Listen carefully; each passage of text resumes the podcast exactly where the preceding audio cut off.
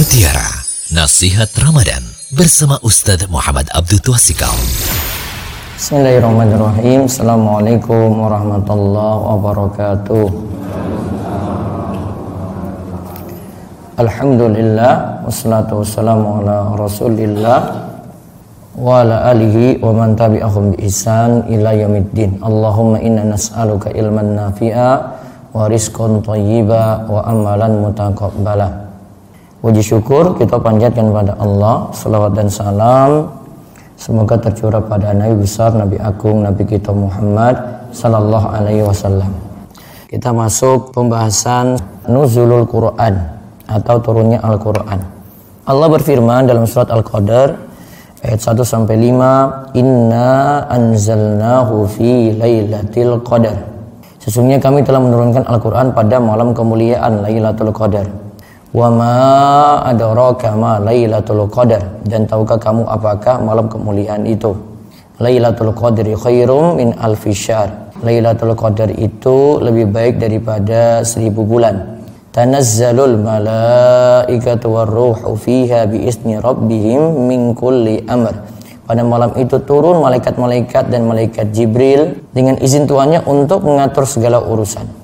Salamun hiya hatta matala'il fajar. Malam itu penuh kesejahteraan sampai terbit fajar subuh.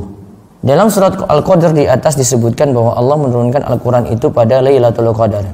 Malam ini adalah malam yang diberkahi sebagaimana disebutkan dalam ayat yang lainnya inna anzalnahu fi lailatim mubarakah. Sesungguhnya kami menurunkan Al-Quran pada suatu malam yang diberkahi. Ad-Dukhan ayat ketiga. Malam yang diberkahi di sini dimaksudkan adalah Lailatul Qadar yang terdapat di bulan Ramadan. Karena Al-Quran itu diturunkan di bulan Ramadan. Allah katakan, Syahrul Ramadan alladhi unzila fihi Al-Quran. Bulan Ramadan itu bulan yang di dalamnya diturunkan permulaan Al-Quran. Al-Baqarah ayat 185. Ada riwayat dari Ibnu Abbas yang menjelaskan mengenai nuzulul Quran. Yaitu waktu diturunkan permulaan Al-Quran. Ibnu Abbas berkata, anzalallahu al-Qur'ana jumlatan wahidatan minal lawhil mahfuz fi ila baitil izzati minas sama'i dunya.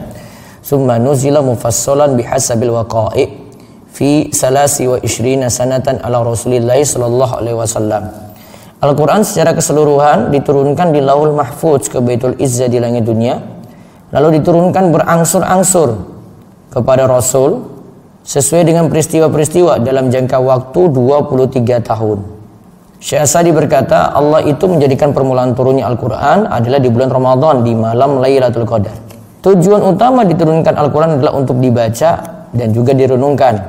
Allah katakan dalam surat Sot ayat 29, Kitabun anzalnahu ilaika mubarakul liyadabbaru ayati waliyatadzakkar ulul albab.